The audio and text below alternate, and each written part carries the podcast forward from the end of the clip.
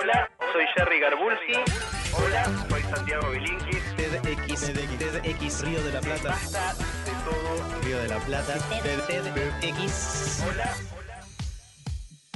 Jerry Garbulski, querido, ¿cómo ¿Qué estás? tal? ¿Cómo va? Bien, Hola, no nos vimos después de TED, me parece, del TED de Buenos Aires, Así hablo, ¿no? es, El de así Tecnópolis. es, así es. Fue un evento increíble. Una- recién comentaba con Diego que una de las cosas que más nos asombró es que había un estadio con 10.000 personas.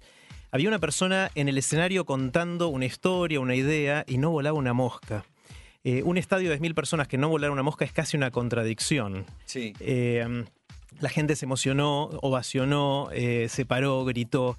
Eh, de todo un poco y el feedback que estamos teniendo la gente es increíble de lo que pasó después de eso. Estuvieron más de una semana sin poder parar de hablar de lo que les pasó ahí. Así que realmente estamos muy contentos. Como siempre, un evento tan grande, un montón de cosas pueden fallar eh, y ninguna de esas falló. Así que tuvimos también un poquito de suerte. Y 25.000 personas lo siguieron en vivo por, la, por internet en la web de, de la radio y en, y en nuestra web, eh, con lo cual fue una cosa increíble. Y ya hay algunas de las charlas que están publicadas online. Los que quieran revivirlo pueden hacerlo en, en Ok. ¿Y por qué tarda, digamos? tdxriodelaplata.org. Porque en vivo la- las ves todas en vivo, pero después no es que la cortan y ponen ese pedazo en vivo, lo retocan. Somos ¿no? muy hinchas en la edición. Eh, la- cada La miramos de la sí, charla mi- de 12 o 10 Sí, y- miramos segundo por segundo y queremos que el, el producto final sea lo mejor posible. Es como alguien que edita un libro y que no quiere que haya Claro, errores claro. de tipeo y ese tipo de cosas. Hacemos lo mismo con, con los videos y después cada vez que hay que subir y bajar son un giga de, de- de datos que tardan en subir y bajar también. Claro. Así que estamos publicando más o menos una por día, que es, es bastante rápido. Y ya hay varias online, así que pueden verlas y y revivir un poquito del evento. Otra cosa que hicimos fue sacar una foto a toda la gente en alta resolución, como esas que se sacan en la cancha, no sé si las vieron. Sí, Eh, las del Mundial. En el Mundial Yo me sacaban. etiqueté en el- en la mirá, final. Y te encontraste. Sí, en el- señor. eh, espectacular. Bueno, ahora invitamos a la gente a que se encuentre entre los 10.000 eh, que había ese día en TX Río de la Plata en Tecnópolis. Ya hay 2.000 que están etiquetados eh, y en nuestro sitio pueden eh, pueden ver esa foto que está, que está buenísima en, en tdxriodelaplata.org. Muy bueno. Y, y la otra cosa que anunciamos en, en el evento es que el próximo evento va a ser muy especial porque va a estar dedicado a un tema. Hasta ahora los eventos que veníamos haciendo eran, cubrían temas de lo más diversos. El próximo evento va a ser solamente sobre educación. Decidimos que nos pusimos como objetivo que los contenidos de TEDx Río de la Plata estén en todas las aulas de todos los niveles edu- educativos de todo el país. Y para eso vamos a dedicarle un evento exclusivo a hablar sobre cómo transformar y revolucionar la educación. Así que los que tengan ganas de postularse para asistir, eh, tiene que ser gente muy copada con la educación, eh, pueden, pueden hacerlo en el core.to de hoy, que va a ser core.to barra TED Global. Después van a ver por qué ese es el nombre, pero en, en core.to barra TED Global pueden anotarse ya para eh, participar en TEDx Río de la Plata ED, es decir, dedicado a educación en el 2015. Eh, y ya tendremos muchas más novedades hacia adelante. Pero bueno, en los Bueno, últimos días estuve en. Río de Janeiro. Claro, en el TED Global. Así es, fui a TED Global, ahí estuve junto a, a Santi Siri y a, y a Pia Mancini, con quien ya conversaron un poquito de lo que estaba pasando ahí, que fue una locura, porque armaron el escenario en la playa de Copacabana, estaba armado sobre la arena. Era un teatro que vos sentabas en el teatro, el teatro y te olvidabas que Es estabas el mismo sobre... lugar donde tocó el Papa en su gira Tocó el mundial, Papa, exactamente. donde Ahí, también es. eh, oraron los Rolling Stones y, y Fatboy Slim. Ahí se hace mucho, cerca de Copacabana Palace, en la playa Enfrente, de Copacabana, exactamente enfrente que es la curva más grande ahí de Copacabana. muy Así lindo. es, así que una cosa muy, muy surrealista, porque uno estaba en un teatro, igual que un teatro que podría haber en, la- en la calle Corrientes, y cuando salía estabas en la el arena. Fan Fest era ahí también. Mira, bueno, eh, eso ya era, era bastante especial. Eh, el tema fue sur, el tema, la temática de toda la semana fue sur, en el sentido amplio de la palabra, hablando de los países que están surgiendo en, todo el mundo y de la problemática de esos países. Y una de las cosas que me asombró mucho es que estuvo en TEDx Río de la Plata, acá, uno de los directores de TED, y cuando fue allá y le contó a todo el mundo que habíamos hecho un evento de 10.000 personas y que no volaba una mosca, eh, todo el mundo decían es imposible, así que les mostramos las fotos y realmente eh, fue una celebración de lo que hicimos acá y un reconocimiento de, todo el esfuerzo. onda. Así que, así que buenísimo. Bueno, Pía dio su charla, eh, que fue la primera argentina o argentino sobre escenario TED. Nunca nadie había estado en un escenario TED de la Argentina, así que felicitaciones para Pía. Y su charla ya está eh, en internet, eh, que es parecida a la charla que dio el año pasado en, en TEDx Río de la Plata y en el core.to barra TED Global pueden, pueden verla en inglés, en, eh, en el Sí, caso de tiene un Río, counter abajo con eh, la cantidad de, de vistas, de views que tiene. que va por más de 200.000 ya, Impresionante. 250.000 creo que está hoy a la mañana. Así que bueno, una de las cosas que hago siempre cuando, cuando voy a TED es volver y bombardear con, con ideas, pero hoy decidí hacerlo distinto. Eh, porque yo quedé muy abrumado de toda esta semana con más o menos 100 charlas de los temas más diversos y decidí contarles una sola idea e ilustrarla eh, con, con algunas cosas que escuché ahí y en otros lugares más eh, y retomar algunas cosas que venimos hablando a lo largo de los últimos tres años con Santi en, en la columna porque conecté cosas que no tenía conectadas en mi cabeza y eso es de dónde surgen las ideas. Ajá. Eh, hoy quiero hablar sobre eso, sobre de dónde surgen las ideas. Porque si uno se pone a pensar, eh, hace mucho uno decía, bueno, voy a inventar la rueda, o voy a descubrir la penicilina, o voy a inventar la bombita de luz. Pero todavía hay gente que sueña con inventar Algo hablar tan del revolucionario, microondas al revés. La heladera que enfría en dos Por minutos. ejemplo, por Sí, ejemplo. pero ya algo. Ya está, ya Siempre lo Claro. mencionamos, por eso lo mencionamos. Bueno, hay, hay muchos de esos. En general, el- cuando uno piensa en Thomas Alva Edison, que fue el que inventó la bombita, es un tipo que se encerró y durante muchos años estuvo probando 18.000 combinaciones de cosas posibles hasta que encontró que el alambre de tungsteno en vacío producía lo que hoy llamamos lamparita. ¿Sí? Después evolucionó un poco la lamparita, pero no tanto. Hasta hace muy poquito usamos las mismas lamparitas que había inventado Thomas Alva Edison eh, hace ya mucho tiempo. Eh, lo mismo con, con Fleming, que tuvo que investigar un montón hasta descubrir la penicilina y salvar un montón de vidas. O la gente que hace muchísimo tiempo inventó la rueda. Eso eran los inventos de antes. Si uno mira los inventos de hoy son muy distintos. O las ideas, o las innovaciones, los descubrimientos. Alguna vez conversamos sobre esto. ¿Ustedes saben cuándo se inventó la rueda? No. La rueda es viejísima, la respuesta correcta es hace mucho, porque no se sabe muy bien. Eh, es prehistórica, de hecho no hay un documento de, de alguien que diga hoy me levanté y se me ocurrió que una cosa Pero redonda los puede estar egipcios buena. hicieron las pirámides sin rueda. Todavía ahí no había ruedas. No había ruedas. eh, lo- Increíble. apoyaban en distintas cosas y iban arrastrando, pero fue una tarea un tronco, no increíble. sé. Claro, Claro. bueno, ahí ya se empieza a parecer Más una menos, rueda, digamos. sí. sí. Ujú. Bueno, un eje más que una rueda. Ponele, un eje, sí. bueno, claro. pero se parece bastante. Sí. Eh, los historiadores dicen que es más o menos 5.000, 6.000, 7.000 años. Es ese- ¿Hace cuánto se inventó la rueda? ¿Saben ustedes hace cuándo se inventó la valija? Hace mucho. Ah, La- la esto lo, lo contamos hace un tiempo, pero ahora van a ver a Cassiari, qué un el, Está bueno como se lo atribuyen a, Sí. a Cassiari. Está, es, es algo que Hernán lo cuenta muy bien. cuento, Hernán lo cuenta muy bien y está en, en un montón de lugares, pero bueno. En El la- Paraíso de los Tontos, que es su libro. Ahí, él, lo- ahí está. contado esto. La, la valija se inventó más o menos en el año 600, 700. Ajá. No es que se inventó de un día para otro, porque había baúles muy grandes, Claro. la gente usaba para mudarse. Claro, pero. Hasta que algo se achicó y uno puede decir, sí, mira, una valija más o menos años 600, 700. Si uno se pregunta cuándo se inventó la valija con rueditas, ¿Cuánto hace? resulta que la primera patente para una valija con rueditas es de 1970. Ah, hubiera dicho hace menos todavía. Men- Bueno, no, la primera patente, obviamente todavía no fueron Pero populares durante mucho 44 tiempo. años. ¿sí? Que voy a cumplir. Eso quiere decir, bueno, es exactamente junto con vos nació la valija con ¿Viste? rueditas y eso quiere decir que la humanidad estuvo cargando valijas, partiéndose el lomo durante 14 siglos, Es habiendo increíble. valija y habiendo ruedita, ¿no? Y, Es increíble y lo que tardamos empujando valijas. Es Me muy quiero loco, morir. esto, muy loco, porque estaban las cosas pero nadie las ponía juntas. Hay muchas teorías de por qué. Está muy bueno. Al- No sabía que no era de, de Cassiari ese cuento que después hablaba del colchón. Cassia- claro, Cassiari, ¿Cómo puede ser el colchón? Cassiari tomó el dato. El dato es. El dato no, el, El dato no es, es, eh, el- Bueno, la cosa es, eh, en 1970 se inventó esto. Uno diría, ¿por qué tardamos tanto como humanidad? Resulta que hay, hay muchas teorías. Una dice, por ejemplo, no había muchas superficies lisas, con lo cual era difícil de hacerlo, pero una que a mí me gusta más es la teoría que dice que en realidad hasta hace unos 40 o 50 años la gente que podía viajar tenía suficiente guita como para que otro le lleve la valija. Es verdad.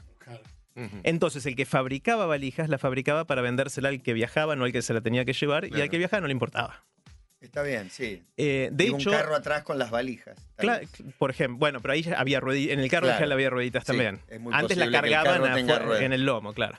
Bueno, el, resulta que la, la primera patente, esta de 1970, no sé si se acuerdan, pero era una valija como las tradicionales, a la cual habían puesto cuatro rueditas y un- una, una tirita delante, y que uno la tiraba y se te caía para un lado Sí. para el otro todo el tiempo. No iba. De hecho, la primera patente para una valija con rueditas como las que usamos hoy es de 1982. Y el dueño de esa patente, el que tuvo la idea, fue un piloto de Delta Airlines que él tenía que llevarse su valija. Entonces él tenía que parir, eh, cargar la valija y dijo, uh, mira, ruedita, ¿por qué no se la ponemos? Muy bien. Eh, entonces, eso me hizo pensar, y con muchos más ejemplos que Me ahora les voy a contar. ¿sí? Al Ah. mashup de ideas. Sí, te escucho. Te escucho. Al mashup de ideas, porque de hecho esto, esto es, y de hecho el título de la columna de hoy es el mashup de ideas, como, como en las canciones, ¿no? Que en las canciones uno toma dos canciones y la mezcla y, y transforma y hace una cosa nueva, que a veces me- es mejor o distinta a las dos originales. La valija con rueditas es un mashup de ideas. Es el mashup de la valija y el mashup de la ruedita puestos juntos crean algo que resuelve un problema que antes no estaba resuelto. Uy, ahora todos pensando qué dos cosas por Bueno. separado juntas serían una solución. Bueno, les voy a contar algunos más eh, para contarles que esto no es una excepción, sino que prácticamente toda la innovación que vemos hoy se parece de alguna manera a esto y que lo hace pensar a uno exactamente en eso, es cuáles son las piezas que andan dando vueltas por ahí y cómo las podemos unir de maneras nuevas que resuelvan algún problema. Es como que uno tiene legos, rastizos, mil ladrillos para no hacer diferencias de marca, digamos, Sí. y agarra las distintas piezas y, las, y arma cosas que antes no existían con, con esto. Obviamente hay que animarse a hacerlo, hay que correr riesgos, muchas veces no funciona. Pero les doy otros ejemplos. Otro ejemplo es YouTube. YouTube es, es algo que esencialmente usa algunos de estos componentes. El Flash Player, que esencialmente es la ventanita y la tecnología para mostrar videos online. El, el JavaScript, que es la, el lenguaje que se usa para embeber los videos de YouTube en otros lugares. El HTML, que es la- el lenguaje que usamos para programar en Internet. Y el ancho de banda, que te permite subir y bajar videos rápidamente. Lo que hicieron los eh, fundadores de YouTube en el 2005 fue agarrar estas cosas que ya estaban. Dijeron, agarremos el player, agarremos el lenguaje de programación, agarremos el ancho de banda y ¡pum! tenemos YouTube. Y eso hoy reinventó la manera en que producimos, compartimos, consumimos material audiovisual en todo el mundo. Si alguien hubiese intentado hacer eso 10 años antes, en el 95, el ancho de banda era un desastre. Claro. Te, te llevaba una hora subir dos minutos de video y otra hora bajarlo. No estaba todavía la tecnología para mostrar los videos, con lo cual tendrías que haberla desarrollado desde cero, que es un despelote, eh, y hubiese fracasado. Eh, entonces, en el, más o menos en el 2005 ya estaban dadas las condiciones y lo que hicieron los fundadores es tener la genialidad de construir con estos pedacitos de cosas que ya estaban algo totalmente nuevo. Claro. De hecho, en las redes sociales y tecnologías eh, eh, por por el estilo, parecieran todas ser muy parecidas, digamos, a vistas de alguien que desconoce el Facebook y el Twitter. En los dos puedes subir videos, puedes escribir, obviamente que no son iguales, ¿no? Pero tienen características Ti- similares. Tienen, tienen características similares, pero y hasta uno podría decir, che, estos tipos no hicieron nada, no inventaron nada, pues ya estaban todas las cosas. Bueno, tuvieron la idea de juntarlas. Claro. Es decir, ahora no es la gente dedicándole 30 años a inventar la lamparita, sino es la gente mirando qué cosas hay y preguntándose cómo las recombino para generar algo que esté bueno. Claro, es una no tontería lo de pensar que está todo inventado, que se suele usar como argumento para justificar que uno refrita y recicla contenidos, pero no. Pero también es verdad que hay muchas cosas que pueden ser reinterpretadas. Exactamente. Les cuento un una- otro ejemplo de una de las charlas que tuvimos en TDX Río de la Plata el primero de octubre, que, mm, eh, que tiene que ver con el agua contaminada. En, en Argentina hay más o menos 4 millones de personas, un 10% de nuestra población, que toma agua que tiene riesgo de tener arsénico. El agua que tiene arsénico es mala. Si tiene niveles de arsénico altos, te puede matar Sí, o te puede envenenar de distintas maneras. Y si tiene bajo, te va envenenando lentamente. De a poquito, claro. Y, y en general el agua de pozo es el agua que tiene más riesgo de estar contaminada con, con arsénico. Y en el eje que va de, de Buenos Aires a Salta, hay muchas zonas en las cuales la gente todavía toma agua de pozo y está expuesta a la- este riesgo. En la provincia de Buenos Aires, yo en el año 2008, con el programa de la Liga, me metí en muchos barrios a medir, eh, no solo arsénico, arsénico, cadmio, eh, algunos metales radioactivos. poderosos, radioactivos, asesinos, el, eh, el río Reconquista, el arroyo, el arroyo Morón, toda esa desembocadura, tiene montones de lugares con gente viviendo que consume agua en esas condiciones. Claro, bueno, hoy no hay una forma fácil de ver si el agua que estás tomando es potable o no. Si tiene, por ejemplo, arsénico o no Porque tiene no hay un arsénico. medidor Hay, pero son, tan- son caros, son sofisticados, son difíciles de conseguir y no puedes dárselo a todo el mundo porque sería eh, prohibitivo desde Claro, el punto de vista económico. tomábamos muestras y las llevamos a la, uni- a la uva. Y tardás no sé cuánto en analizar. claro. Bueno, eh, Alejandro Nadra dio una de las charlas en, en TDX Río de la Plata. Él hace biología sintética. La biología sintética es una rama de la biología que no es sintética porque es breve, sino que es sintética porque es artificial. Es cuando, y es con esto ya hablamos bastante en la columna de cómo la biología ahora nos permite crear nuevas formas de vida manipulando el ADN que tenemos. Es decir, no solamente leer eh, la información genética de un ser, sino modificarla para crear un ser que antes no existía. Y una de las cosas que hizo la biología sintética es justamente definir pedacitos de ADN que hacen distintas funciones. Y hay todo, hay, bancos de datos y hay bases de datos de distintos pedacitos de ADN que hacen, por ejemplo, detectar arsénico. Otro pedacito de ADN puede hacer cambiar el color de la sustancia en la cual está embebida, etc. Entonces lo que hizo Alejandro Nadra junto con un grupo de estudiantes de la UBA, es decir, no es gente que hace 30 años que está investigando estas cosas, es agarraron de este banco de, de datos y de, de- de piezas genéticas esas dos piezas, la de detectar arsénico y la de cambiar el color, y crearon una nueva bacteria que cuando está expuesta al arsénico cambia de color. Y ahora bueno. construyeron un dispositivo, por ahora es un prototipo, bueno. que es una especie de test de embarazo. Pero en vez de medir si estás embarazado, mide si el agua tiene arsénico. Entonces le pones un gotito, una gotita de agua, tarda un rato, porque son bacterias que tienen que absorber eso y, Claro, claro. y mostrarlo, pero después de un rato sabes si el agua que estás por tomar eh, te puede matar o no, por lo Tarda menos un de rato, arsénico. no tarda 10 días y no está complejo. Un rato, un O- ratito. Un rato, tarda un rato, no es, Sí. no es- claro, es, es un par de horas creo, pero bueno, sabes si tu pozo está habilitado o no. Por ahora es un prototipo, están viendo de hacer producción masiva de esto. Eh, y es algo es incre- increíble porque lo hizo gente muy joven. Ale eh, Nadra tiene treinta y pico eh, y los alumnos estudiantes con los cuales él trabajó tenían veinte y pico y crearon algo que si va bien, todavía hay que desarrollarlo y, llevarlo claro, al es una mercado. Es una idea, pero una idea que tiene que puede funcionar y si funciona puede salvarle la vida a un montón Sí. de gente. Qué bien. Y son las ideas que valen, las que logran salvar vidas, las que terminan quedándose, ¿no? Con nosotros. Claro, y, Salvar y modificar. Muchas veces no, no necesariamente depende del invento. Por ahí también modificar la vida no me la salva, pero sí sustancialmente cambia mi forma. claro, y lo, lo que, hici- y lo que hicieron ellos fue mirar el menú de piecitas que tenían en la biología sintética y decir, bueno, ¿qué podemos hacer que resuelva algún problema que tiene mucha gente? Y como es, hay un montón de cosas que se pueden hacer así que no requieren que estés 30 años encerrado en un laboratorio para eh, hacer un descubrimiento Claro, claro, solo. claro. ¿no? Eh, bueno, y hay un montón de ejemplos más. Eh, Vamos a parar acá hagamos- entonces. Si hay hagamos- un montón dale, de ejemplos dale. más, vamos a parar acá y seguir revisando el mashup de ideas que trae Jerry Garbulski, empezando por la rueda y la valija, el más gráfico me parece de los ejemplos que se han encontrado recién en la década del 70 y estuvieron durante años funcionando por separado, hasta esta idea de poder medir el arsénico y la contaminación que tiene el agua potable o no. Tras la tanda, hay un ratito más de TEDx. Ojo, ojo, ojo derecho 410,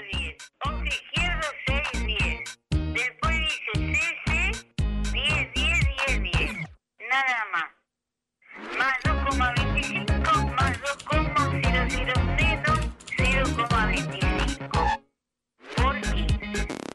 O algo así. Estamos con Jerry, Jerry Garbulski, para hablar un poco más de TED y en la bajada del TEDx Río de la Plata, el más grosso del mundo, eh, que fue contrastado con otros en el TED Global que se hizo en Río de Janeiro. Estamos volviendo a esta tormenta de ideas y este mashup, esto de juntar dos ideas para convertirlas en un gran invento de dos cosas inventadas. Así es, esa es una forma de, de construir ideas nuevas o de inventar cosas nuevas. Pero así como en la música de mashups, también hay remixes. ¿Qué es un remix de una canción? es una versión nueva del mismo tema, o sea, es la misma melodía en general, este, y la, la- la- la misma música, Sí. pero editada distinta o En con algún general, agregado. En general es peor en este caso. Hay de todo, hay, de- hay buenos y malos remixes y, y en general es llevar una melodía que ya está en algún lugar a otro lado, a otro, a otro estilo, a otra forma de hacer música. Y lo mismo también puede pasar con, con las ideas, así como uno tiene el mashup de idea, que es mezclar ideas, como vimos antes con, con la valija y las rueditas, uno puede también hacer remixes de ideas. Y un ejemplo que a mí me gusta mucho de este caso ¿Cuál? es uno que, no sé si se acuerdan, eh, cuando vos, Matías, fuiste maestro de ceremonias en, en TDX Río de la Plata joven, Sí. Había un orador que era Jorge. Odón. ¿Jorge? Odón. ¿Cómo va? ¿Qué bailarín? Jorge. No. Ah, no, no ese era ese. otro, este es Odón. Sí. Eh, y él es, es mecánico, es un mecánico de taller mecánico. Genio, el que tuvo el mejor invento de todos. Bueno, pero ¿qué hizo él ahí? A ver, le- les recuerdo que era. El tipo descubrió o le contaron un truquito que hay para sacar un corcho de adentro de una botella de vino. Hizo el gran, la gran guati. Te digo, ¿ustedes saben sacar este corcho de adentro de la botella? Sí. Y una vez que lo saca, el tipo desarrolla su invento. Así es, así es. Resulta que si uno tiene un, un corcho dentro de una botella vacía de vino, eh, la manera más fácil de sacarla es rompiendo la botella. Pero si uno no quiere romper la botella, Sí. hay un truquito que es buenísimo, que es meter una bolsita de plástico adentro, inflarla, y después haciendo una maniobra pu- puede uno tirar de la bolsita inflada y el mismo aire de la bolsita empuja el corcho que finalmente puede salir de la botella. Pueden ver en, en core.to barra TED Global el link a la charla de Jorge Odón en TDX Río de la Plata. El tema es que él en su taller mecánico con sus compañeros eh, les mostró esto, les hizo el jueguito a ver si se dan cuenta, y después a la noche se dio cuenta en su casa que quizás ese era un método para mejorar los partos. Si uno puede sacar un corcho dentro de una botella sin romper la botella, quizás pueda también sacar un bebé de la panza de su mamá Es sin causar daño. Eh, y de hecho empezó a, a trabajar en eso, lo desarrolló, trabajó con muchos médicos y patentó el método Odón de hacer partos, que reemplaza a otros métodos eh, muchos más cruentos, más peligrosos, menos Claro. seguros. Forceps. Forceps, por ejemplo. Sí. Eh, y de hecho la Organización Mundial de la Salud lo aprobó y le está haciendo el desarrollo de este método en un montón de lugares del mundo. Y el inventor de esto es un- una persona de un taller mecánico. Eh, Un genio. que es un, Un genio, genio. un genio. Bueno, su charla es, es buenísima. De hecho, la línea final de la charla para mí es una, una de las mejores de todas las que tuvimos hasta ahora. Él termina diciendo a la audiencia, eh, le- eran jóvenes, le decía, ustedes van a ser probablemente eh, profesionales a futuro, muchos de ustedes. Si cuando ustedes sean grandes viene un eh, carpintero, un albañil o un mecánico de autos y les dice, tengo una idea, denle bola. Eh, realmente me pareció algo, algo increíble, una perlita. Eh, pero bueno, ese es un ejemplo No, de y cómo lo contaba y de dónde había sacado la idea. Había inventado montones de cosas aparte, También. porque un poco se dedicaba también a eso, pero era genial un tipo enfrentando a. Porque también hay, eh, para el tipo que no estudió en general o que tiene un oficio, es, es como inevitable señalar, ustedes estudiaron, ya sé, todos los que están acá estudiaron y se formaron, pero yo no, pero yo intuitivamente conseguí un montón de cosas también, como que quieren eh, validar cómo gracias a su autogestión o su búsqueda consiguieron tanto o más que ellos. que es muy valorado, muy Claro valorado y increíble lo que hizo Jorge y mucha gente más que tiene ideas y, y las hace funcionar y le mejoran la vida a un montón de gente. Eh, hace poco tengo, tuve otro ejemplo de remix en el cual uno trae una idea, como en este caso el corcho y la botella, y la lleva a la sala de partos. Uno que me impactó muchísimo. Les quiero contar este porque es algo que a mí me, me emocionó profundamente. Cuando uno va a TED, eh, a uno lo incorporan en un club de libros. Eso quiere decir que cada dos o tres meses te llega por correo a tu casa dos o tres libros que elige TED para mandarle a toda la gente que fue al evento TED. Hace unos dos o tres meses me llegó el paquete, había tres libros, miré uno.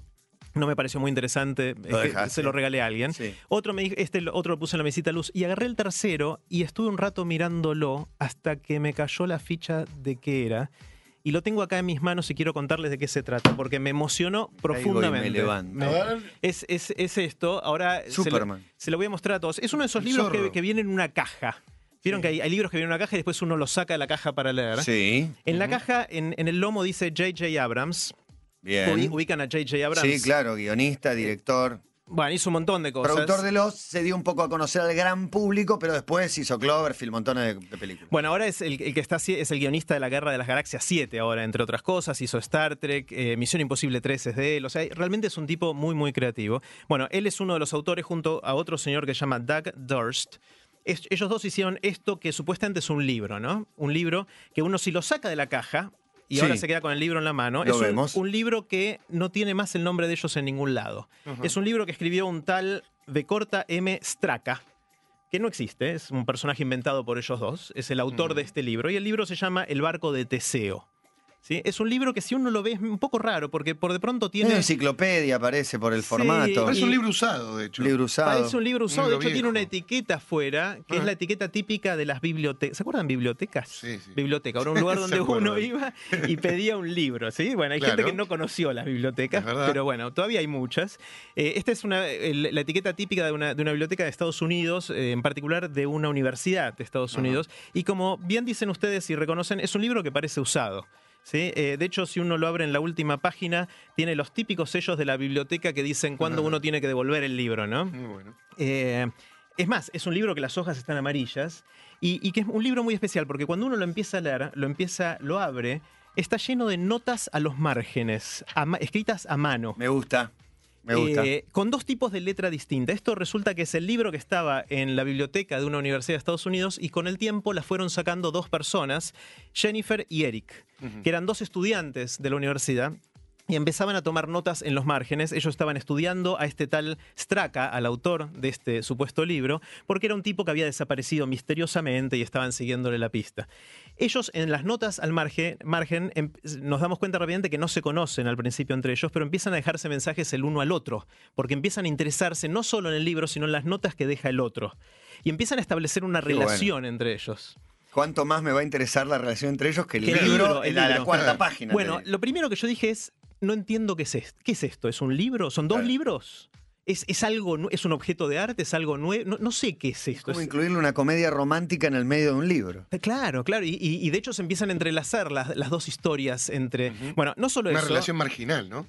Vamos, Exactamente, eh. muy bien, muy bien. Bueno, no solamente eso, sino que si uno abre el libro, empieza a encontrar Hay cosas cartas, raras sobres, adentro. fotos. Cosas que le dejó uno al otro. Por ejemplo, hay un recorte de diario del obituario, es decir, del aviso fúnebre, de cuando se murió la primera persona que tradujo este libro al inglés. Ellos estaban haciendo la investigación de este estraca, siguiendo la pista, y uno le dice al otro, mira lo que encontré, y le deja el recorte de diario acá. Hay otro, abro en otra hoja al azar, hay una servilleta Del de, bar a de donde un ya bar. fueron a tomar algo estos dos. Sí, esta, todavía no llega a esta parte, así que no sé, el- pero hay un mapa dibujado en la, en la servilleta que le dibuja seguramente uno al otro para mandarle un mensaje de lo que leyó en el libro, de lo que averiguó.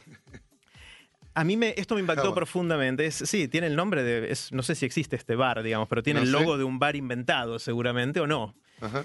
Entonces, acá me pasaron muchas cosas. Primero, no entendía. Primero pensé, me mandaron el, el de verdad. Me mandaron el de la, el de la biblioteca, porque vos Claro. lo ves y las hojas están amarillas. Y aparte adentro hay papelitos como servilletas, cosas que decís no, no pueden haber hecho una edición. No. Cientos de libros iguales. Claro, ¿no? Y, y de hecho eh, ves que está escrito a mano, con distintos Sí. colores, eh, subrayado, con, hay, hay postales adentro que tienen matasellos de correo.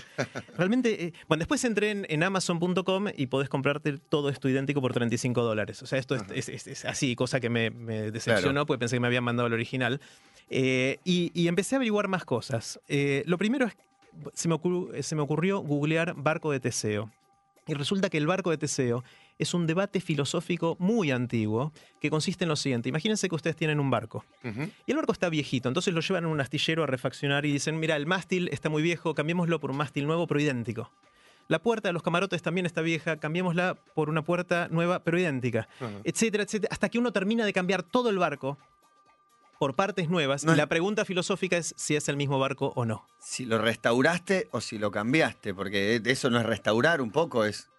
Es- es tratar una de que parezca el original, claro. Claro, y de hecho el, el cuerpo humano cambia todos sus átomos después de varios meses o años, con lo cual uno puede hacerse la misma pregunta sobre Diego Ripoll. Si soy el mismo. ¿Sos el mismo que hace un año? Bueno, no hay Claro. casi Pero yo ningún te veo y átomo a igual. simple vista veo que tenés miles de átomos nuevos. Sí, sí, sí. Claro, entonces la pregunta... la barba. El otro día. Otro día charlamos con Cabito de tus átomos. Y que voy perdiendo átomos a otras partes. Sí, neuronas. Dejate los átomos en casa. Eso. El, el gran debate es si uno es su materia o la organización de su materia. Si uno es la organización de su materia, seguís estando organizado como Claro. Diego Ripoll, con pequeños cambios, pues fuiste evolucionando a, a lo largo de- del tiempo. Lo mismo en el caso de un barco. Pero bueno, si esta es la, la discusión filosófica de un barco, uno puede preguntarse lo mismo de este libro. ¿Este libro es el libro o es uno de los tantos libros ¿Y cuál es la respuesta, Jerry? no hay respuesta, no hay respuesta, pero me, una cosa para cerrar esta, la historia de esto que me asombró tanto como El una innovación. Está muy bueno verlo acá, es muy distinto Eh, tenerlo enfrente. Es muy raro. eh, pueden verlo en, en core.to barra TED Global. Puse el link a donde se puede comprar esto en Estados Unidos. Cuesta 35 dólares. No es un libro barato. Eh, pero por la producción que No, tiene que tampoco es caro. No, tampoco es algo tan Y caro. es algo completamente novedoso. Es muy raro. No sé hasta dónde llega la ficción eh, de, de esta trama, pero está muy bien hecho. Bueno, lo que hizo J.J. Abrams es llevar las idas y vueltas de Lost a un libro. Ajá. O sea, el, el- el estilo de Lost está, está metido acá de cosas que se entrelazan de distintas maneras y tiene dos vueltas de tuerca más. La primera es que J.J. Abrams, eh, él cuenta que él de chico le encantaba leer los libros, le encantaba el olor a la tinta y al papel de los libros. Y, y cuando empezó a ver que los libros se volvían electrónicos, se pasaban a los lectores digitales y todo eso, empezó a agarrarle un poquito de nostalgia. Y dijo, haga lo que haga, si yo escribo un libro, la gente lo va a leer en el lector electrónico más que en el libro impreso. Y a creo- menos a menos que haga esto, porque esto Claro. no lo podés llevar al lector Exacto. electrónico. una te postal, obliga una a comprar- servilleta de un bar. No se puede. No hay manera. De hecho, está, está disponible en los lectores, pero no es lo mismo. Es otra cosa totalmente distinta. Y la otra vuelta de tuerca que me, me gustó mucho es eh, cuando la gente de TED nos manda estos libros, en el Club de los Libros, nos manda una carta diciendo, con un par de párrafos diciendo por qué eligieron esos libros y por qué los recomiendan o, o les parece que nos pueden interesar. Y cuando mandaron este libro, llegó esta hoja que está acá, eh, que en lugar de tener el logo Bad de Robot. TED, tiene el logo de Bad Robot, que es la productora productora de J.J. Abrams, en Sí. la cual hizo. Y está el texto escrito por J.J. Abrams que le mandó a la gente de TED para que nos mande a nosotros, y manuscrito en el margen. Con distintos colores y distintas formas, están los comentarios de la gente de TED diciendo qué ajustes le harían a este texto. Y abajo hay un, eh, Post-it. un post-it, un cosito de estos amarillos que dice, Charlie, por favor, hace estos cambios y mandáselos a todos. Muy bien. Entonces, de alguna manera, están replicando la dinámica de, todo esto. Está muy bueno. Yo tengo el único antecedente gustó, que ¿eh? recuerdo de un libro de ese estilo es uno que salió para recordar a Kurt Cobain, que se llama Cobain Íntimo. Es un libro objeto, esos bien grandes con fotografías, pero que adentro tienen la, la- en realidad es copia, porque si todos tenemos el libro, nadie tiene el original, de las letras escritas en hoja de carpeta, del boleto del subte con el que fue a ver no sé qué recital, y montones de recuerdos de Cobain que estaba muy bueno tener. Me encanta tener ese libro. Eh, este es otro caso de una idea hecha remix, porque esto es el estilo de Lost llevado a un nuevo medio, llevado al, al libro tradicional y que genera un impacto. Es algo novedoso, algo nuevo que a mí me, me sigue emocionando cada vez que, que lo cuento. Y a un formato más antiguo que hay, aparte. Exactamente. Les cuento una más de, de estas, de, de los remixes que... Una más. Una más, que, que me, es uno de los oradores de TED Global de la semana pasada en Río de Janeiro, que se suma a la lista de oradores muy, muy jóvenes. Eh, se llama Joe Landolina y Joe tiene 21 años de edad Y contó algo que a mí me partió la cabeza. A los 17, es decir, hace ya cuatro años, inventó un gel que es una especie de plasticola, de, de goma de pegar, eh, que es de origen vegetal y que se puede aplicar a heridas que están sangrando mucho y frena el sangrado de manera casi instantánea. Hay mucha sangre, tirás ese gel. Tirás ese gel y ¡shum! es como que se congela la herida y se cierra de- directamente. Uy, un y después- sangrado, una herida abierta, una hemorragia, no sé qué. porque- sobre todo las muy terribles. De hecho, mostró un video de- simulando, ¿no? Con un tejido que, que le salía mucha sangre, le pone esto y en pocos segundos deja de sangrar.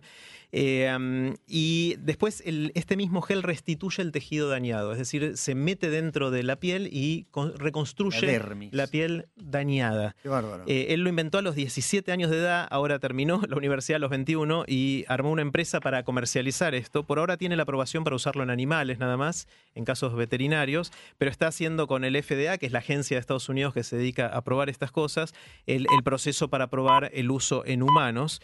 Y él está pensando en dos usos principales iniciales. Uno es en la guerra, cuando uno está en la mitad de una zona de combate y recibe una herida que se está desangrando, no tiene tiempo de hacer cosas. eh, y si tiene el pomito de esto, se pone el pomito o se lo pone un amigo, un compañero de, de la lucha y puede salvarle la vida.